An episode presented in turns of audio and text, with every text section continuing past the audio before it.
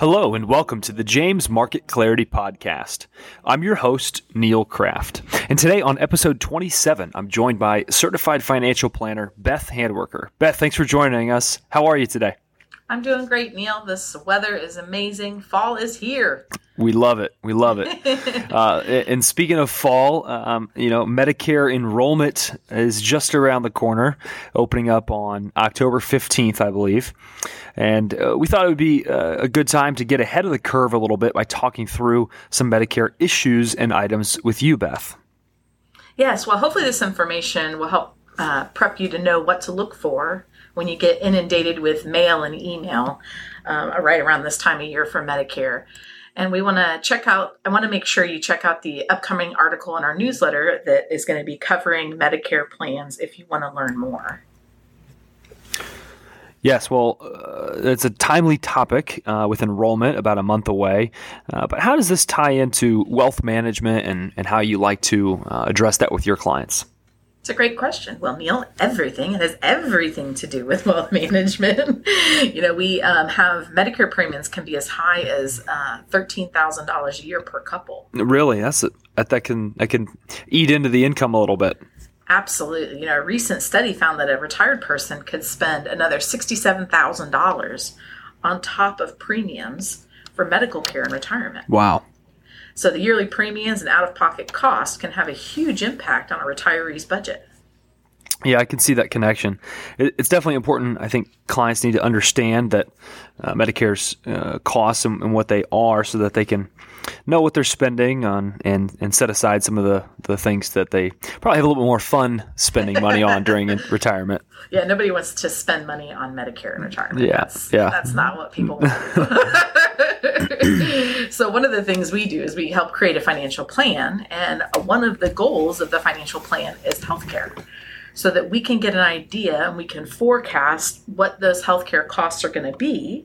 And then we can determine, well, then, yes, you can afford this health stuff and all the other fun things that you want to do in retirement. And then we can also do um, some tax planning to make sure that your Medicare premiums don't go up because you have too much taxable income. Mm-hmm. Mm-hmm. Yeah, health is wealth, certainly. Um, and without your health, you can't enjoy the other parts of retirement, like we mentioned. So, what are some some ways that um, people can save money on on medical expenses, maybe from your experience or some of the suggestions that you make with your clients? Yeah, sure. Well, you know, I'm going to say this a little bit tongue in cheek, Neil, but stay healthy. yeah, that's the best way to reduce your medical costs. Certainly. Having a good diet, staying active goes a long way to help preventing some medical costs. But on a more serious and practical note, you know, understanding the different Medicare options can save you money on premiums. What what options do you have uh, within Medicare? I think that is a, a word that um, a lot of folks just kind of associate um, one cost to, but but there are several sure. options, right? Mm-hmm. Yeah, we've got two different paths. Typically, people take uh, when they're looking at Medicare. The traditional or original Medicare route is you take Part A and B, and then you purchase a supplement for the cost that Part A and B don't cover. So, a lot of people don't realize that Medicare doesn't pay all your medical costs. Just because you have Part A and Part B doesn't mean you're not going to pay anything out of pocket. As I mentioned before, $67,000 on top of premiums, right, is what t- people pay during retirement. We still have deductibles, we still have copays. And that's where the supplement comes into play. And so the supplement typically you pay a monthly premium for the supplement, and then that covers all the deductibles and copays. Okay. And then another part of the traditional route, or the original Medicare route, is you pay for Part D. I call it D for drugs, right? Your prescription drugs.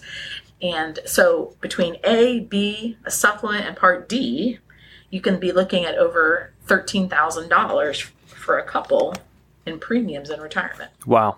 We're we're racking up some costs here. Yeah, yeah. So so you mentioned that was kind of like the the first pathway. How about the the second pathway? Yeah, so the the second pathway that's becoming way more popular is doing what's called Medicare Part C or a Medicare Advantage plan.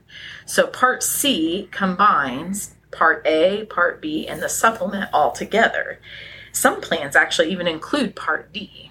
And so the biggest advantage of the Medicare Advantage plan, it's a lot of advantages, but the biggest advantage is you typically only pay the premium that you would pay for Part D, which is about $170 a month in 2022.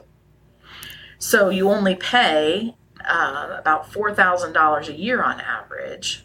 And um, something to keep in mind though with these Medicare Advantage plans, you know, if we look at 13,000 versus 4,000, that sounds awesome, right? That's a huge uh, cost savings or premium savings. But we also want to make sure that uh, that you understand that sometimes there are extra copays and deductibles if you do go the Medicare Advantage route. So it could end up being a little bit more than that $4,000 number, but that's a good ballpark. Yeah, that's a substantial savings, obviously. Um, are there any you know, disadvantages, or is it just it feels a little like obvious in the selection that most people would take? Yeah, yeah, and that's why they're becoming more and more popular. Uh, you know, Neil, at first I thought they were too good to be true. I thought, uh, you know, um, there's there's a there's a catch somewhere. right, sure. The, where is it? We got to find it. That's right. I'm a little bit cynical by nature, but um, the biggest uh, catch or disadvantages is that you have to see in-network providers on a Medicare Advantage plan. And so it's somewhat like an HMO plan if, if some of our listeners had those uh, while they were working. So you have a limited network and that could be a problem if you want to see a specific doctor that isn't in network, or perhaps you're traveling or you're a snowbird. Then perhaps the Medicare Advantage plan isn't the right route for you. Okay, so if you want that flexibility, you're obviously going to have to pay for it within the you know higher premiums uh, than going the traditional route. Is that right? Yeah, you would want to go the traditional route if you want flexibility. Ah, I see. I see. Yeah. Okay. Yeah. Um, so there's pros and cons. Um, how do you choose between the two options, and and you know how do you um, go about advising your clients when when making that kind of decision?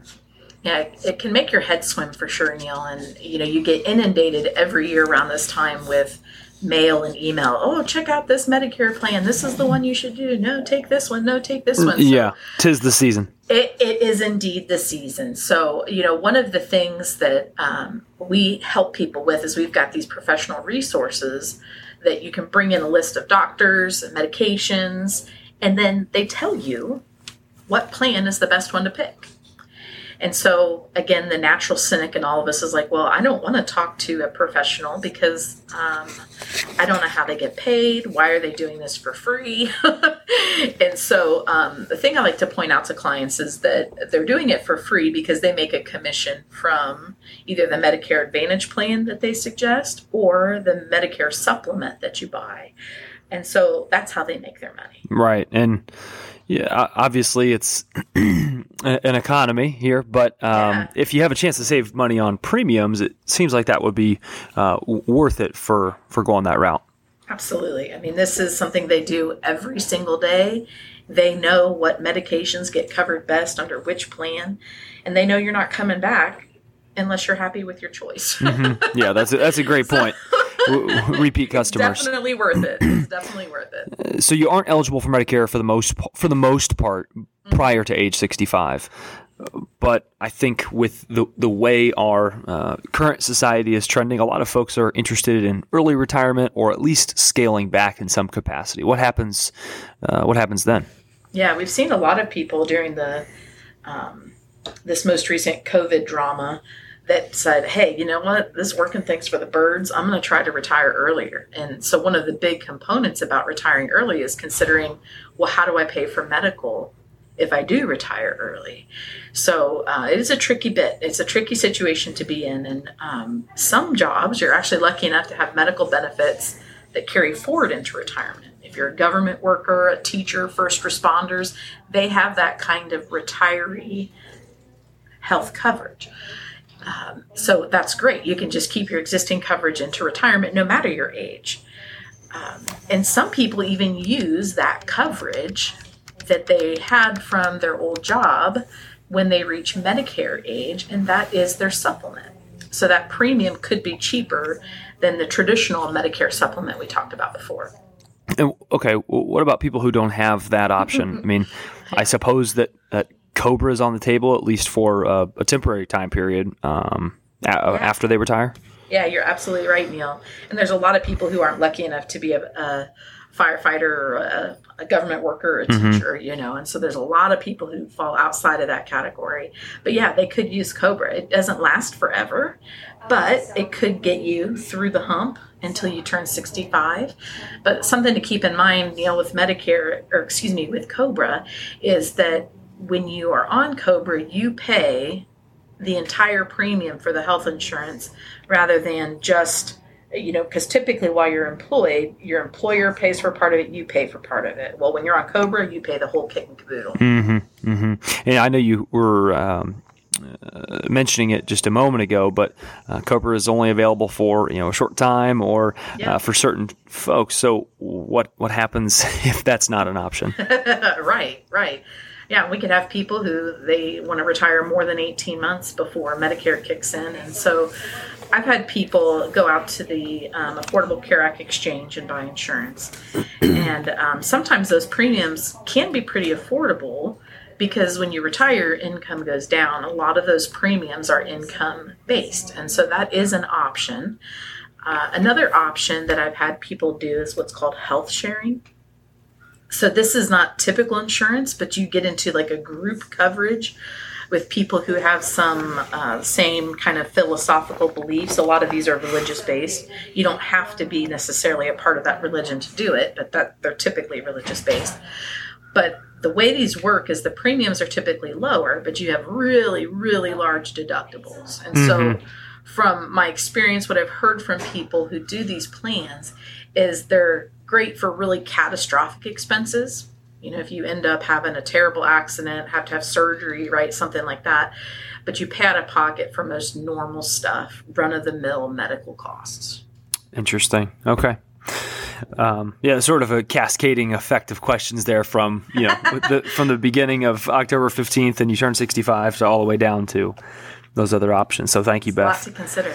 Yeah. Uh, what happens um, if you work beyond 65? I think um, some some folks, whether they scale back, whether they love their work, whatever it may be, uh, what about them? Should you know, should they take Medicare? Um, and and could you speak on any potential penalties as well?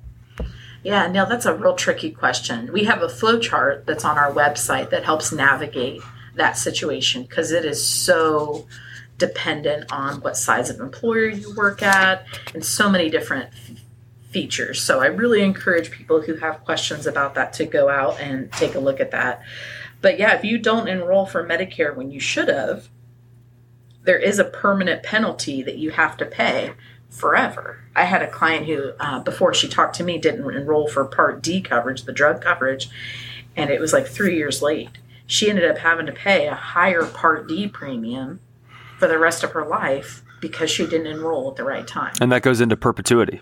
Yeah, forever until Wow. they die. Yeah, so it's a it's a big deal. So um, the but for most people, if they are if they're working and they have what the what Medicare calls creditable coverage, then there's not a penalty if you don't take Medicare at 65.